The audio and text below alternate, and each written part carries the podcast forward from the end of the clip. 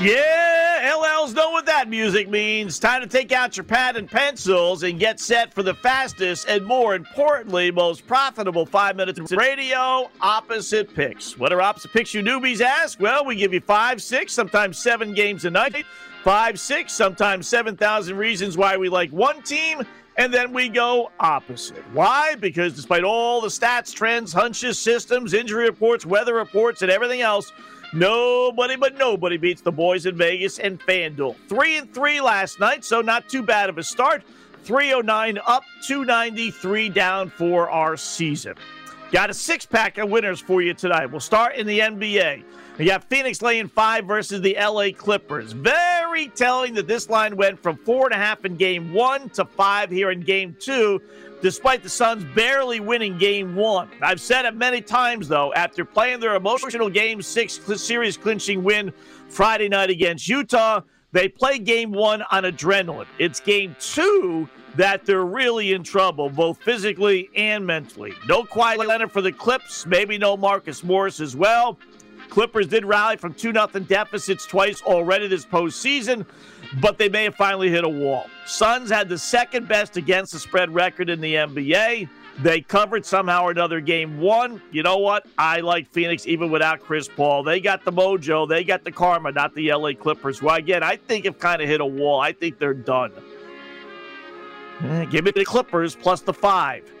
Pick number 2, Montreal plus a 1.5 at Las Vegas. You know, Vegas may win this game. Might even be a blowout, but I'm not about to lay 240 in any NHL playoff game, especially not against the Canadiens, who are 9-2 their last 11 games. Yeah, believe it or not, 9-2. They have been on fire after falling behind 3-1 to Vancouver.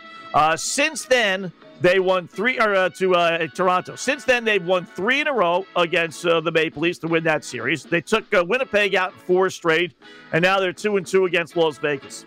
Add it up, 9-2. It took overtime for Montreal to win game 4. Montreal, though, not rolling over, or Vegas to win game 4. Montreal's not rolling over in this series. You know, they won game 2 in Vegas. Tempted to take the plus 220, as they can win this game, but I'll grab the 1.5 at basically even money instead. Pressure is all on Las Vegas. Canadians maybe win outright.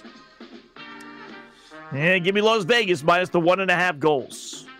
Pick number 3, baseball, White Sox minus 170 at Pittsburgh. Automatic play on the White Sox. Why? Because Pittsburgh sucks? No. Because the White Sox are in first place? No. Because the White Sox have ace Lucas Giolito on the hill? No. This is an automatic White Sox play because the Pirates have lefty Tyler Anderson on the hill. Chicago's an amazing 28-6 versus left-handed starters the last 2 years, including 15-4 this season. Throw in Anderson does suck, 3-7 with an ERA right around 5. Sox win easily over the last place Pirates. And give me Pittsburgh plus the 150. Pick number 4, Houston minus 190 at Baltimore. Right back on the Astros tonight. After they won last night, they remain red hot. Orioles remain ice cold. Astros have won 12 of 14, including 8 in a row, while the Orioles have now lost 11 of 12. They're in last place in the AL East. Astros first in the AL West.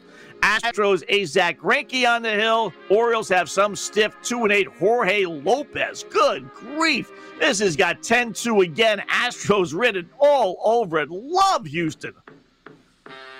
Give me Baltimore plus the 170. Pick number 5, Seattle minus 150 against Colorado. Another automatic play. I told you this a zillion times. Take the thinking out of this thing. Don't make it more difficult than it has to be. Forget about who's pitching. It doesn't matter the Rockies have a guy with an ERA over 9 pitching, while the Mariners have 6-3 Chris Flexen on the hill. Seattle is 23-15 at home this year. Pretty good. Rockies are god-awful, almost impossible to believe, 5-27 on the road. That's a 30-game swing. Seattle 8 over, Colorado 22 under.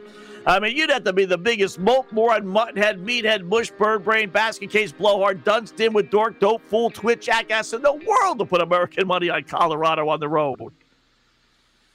Give me Colorado plus the 130.